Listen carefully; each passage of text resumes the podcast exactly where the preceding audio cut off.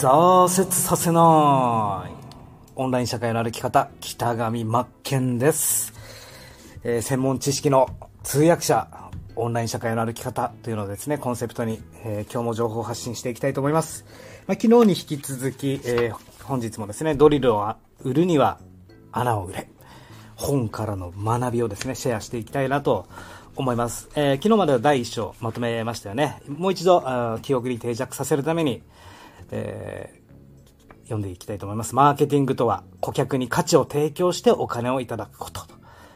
えー、顧客は自分が得られる価値が、ここ大事ですよね。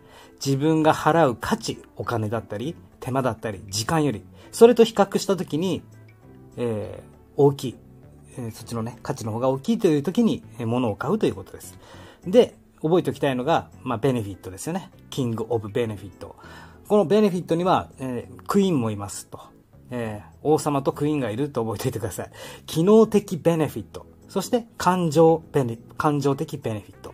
まあ、王様の方はですね、機能的ベネフィット。クイーンの方は感情的ベネフィットって覚えたらいいんじゃないかなと思います。えー、ね、女性らしいですよね。感情的に未来をアドバイスするみたいなイメージで。で、えー、価値の源は人間の欲求にあるんだよと。だから商品せサービスとかをリリースする際に商品説明文って作っていかなければいけないんですが、まあ、その時に製造欲求、そして社会欲求、そして自己欲求、この3つがあるので、そのリリース前に商品説明文を作るときは、この3つを割り出してあげて、そして盛り込んであげる。これが大事かなと思います。生存欲求、社会欲求、自己欲求、この3つになるよと。えで、コカ・コーラで、えー、分かりやすい例で例えると、まあ、コーラで言うと、喉を潤すっていうのが生存欲求ですね。人の生存に関わること。で、社会的欲求で言うと、かっこいい飲み物だと。爽やかになる人時みたいな。で、あとは自己欲求。スカッと爽やかする。もうあの炭酸がたまんないよと。この3つ、えー、これをぜひですね、えー、書き出して、そしてさあ商品サービスに、えー、盛り込んであげると。で、こういうことができている企業は、この3つを同時に巻き起こして、えー、人の感情を動かす。同時に機能的ベネフィットと感情的ベネフィットをくすぶっているんだよということでございます。で、えー、そうですね。今日は、えー、ここ行きましょうか。誰があなたの商品を買ってくれるのかってまあ、これをセグメンテーションって言うんですけど、よく聞く言葉ですが、まあ、難しいっちゃ難しいですよね。セグメンテーションってそもそも何よっていう話なんで、これから、えー、徐々に紐解いてですね、えー、知識の、専門知識の通訳者として、えー、僕がですね、解説していきたいと思います。分けてから担う。うん、あま、分けてから狙う。ね、まず分けていくと。そして狙う。狙うために分けるんだよってことです。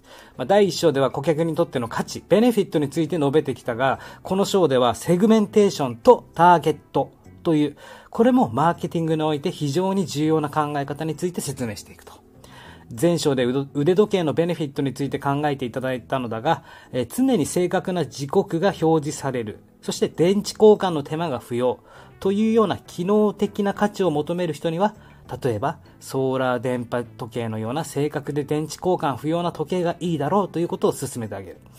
で、デザインがいいに越したことはないにしても、それよりは機能や価格の方が重要だということです。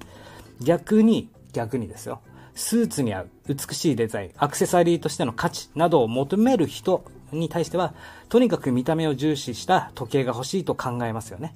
なので、え場合によっては正確であることはそれほど重要でもないかもしれないということです。機能的は二の次だよってことです。もう見た目重視。このように腕時計であれ、他の製品であれ、人によって求める価値はそれぞれってことですよね。顧客を分けて対応する必要があると。このお客さんにはこのメッセージ。このお客さんにはこのメッセージというのを分けてあげるということですね。顧客を分けることを覚えておきましょうね。えー、まあ横文字ってあまり使いたくないんですけど、専門用語ゼロでいきたいんですけども、一応記憶に定着させていきましょう。顧客を分けることをセグメンテーションって言いますね。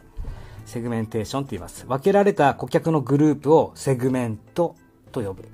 そして、どのセグメントを狙うか決め、この人たちに売ろうと狙いをつけた顧客をターゲットと呼ぶ。分ける、そして狙う。いいですか？これが大事になってきます。もう一回言いますね。セグメンテーション、そしてターゲット。分ける、狙う。えー、などは売り手発想の呼び方だが、えー、そうですね。呼ばれたように別の名前を付けることはかえって混乱を招くので、それはやめておきましょうということです。顧客を分けなければターゲット顧客は狙えない。またターゲットとする顧客を決めるには顧客を分ける必要がある。だからセグメンテーションとターゲットは分かりますか？何て言おうとしてるかもうそろそろ分かりますよね。セグメンテーションとターゲットというのはですよ。常にセットだ。常にセットだ。セグメンテーションとターゲットというのは常にセットですよということです。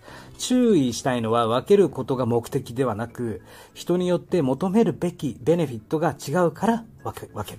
わかります？その人によってベネフィット、刺さるベネフィットが違う。そのために分けていかなければいけないということなんですね。はい。もし、えー、世の中の人間の求めているものが全く同じものであれば、セグメンテーションは必要ない。セグメントということはビジネスで事業セグメントという意味で使われる。まあ、セグメンテーションは分けること。ターゲット、標的顧客ですよね。株主への報告書などでセグメント別の売り上げが発表されているか。ああ、面白いですね、これ。もう一回読みます。え株主、ね、株主が一番偉いですから、会社で。株主への報告書は、えー、セグメント別の売り上げ。わかります？セグメントって分けましたよね。その人たち、もグループ属性での売り上げってことです。売り上げ全体とかじゃなくて、セグメント別の売り上げが発表されているが、この時のセグメントは事業を分けたものってことです。ああ、なるほど。株主からすれば、ああの、事業がお客さんですからね。分けられたものというものは、あお客さんという意味ではないですけど、分けられたという元々の意味は同じだが、マーケティングでいうセグメントは顧客を分けたものであり、えー、使い方はやや異なると。まあ、株主からしてみたら事業を分けることをセグメントって言うんですけど、僕たちが個人が、えー、マーケティングで使っていくのは、このお客さんを分けるってことですね。欲求は人によって違う。読んでいきます。セグメンテーションするするのは人によってどの欲求を重視するかが異なるからだ。えー、見栄を張らずに実質本位で生き生きたいという人はあまり社会欲求には興味がないだろうし、昇進してから人から認められたい。昇進してですね、人から認められたいという人は社会欲求が重要。これは良し悪しではなく、ただ欲求というのは人によって違うということなんですよと。だから、わかりやすく言うと、ミニマリストが好きなのか、そうでない人が好きなのかっていうのがいるってことですよ。うん。違う。また、場面によって重視する欲求が違ってくる。例えば腕時計でも、プライベートな場面では1000円のデジタル腕時計でいいかもしれないが、ビジネスの場面である程度のものが必要な場合はブランド品を選ぶだろう。夕食を取る際にも、えー、気心の知れた友人と行く場合には多少見かけは悪くてもうまいお店、美味しいお店でいいだろうが、うまいという生存欲求を重視してるってことですね。意識している、え、異性と行く場合には、まあ、デート、連れて行って恥ずかしくないお店を選ぶかもしれない。これが社会欲求ですね。求める価値、欲求が、え、人や場面によって異なるので、分けて対応しなければいけないと。じゃあ、ここですよ。ね。どのように顧客を分ければいいのかということですね。分ければいいのかということですね。この辺はちょっとまた明日、ちょっとまた少し長くなりそうなので、えー、見ていきましょうね。えー、じゃあどのように一体顧客を分ける？それが費用対効果抜群なのかということです。ということで、今回はドリルを売るには穴の、穴の売れ、専門知識の、えー、通訳させていただきました。それでは頑張っていきましょう。失礼します。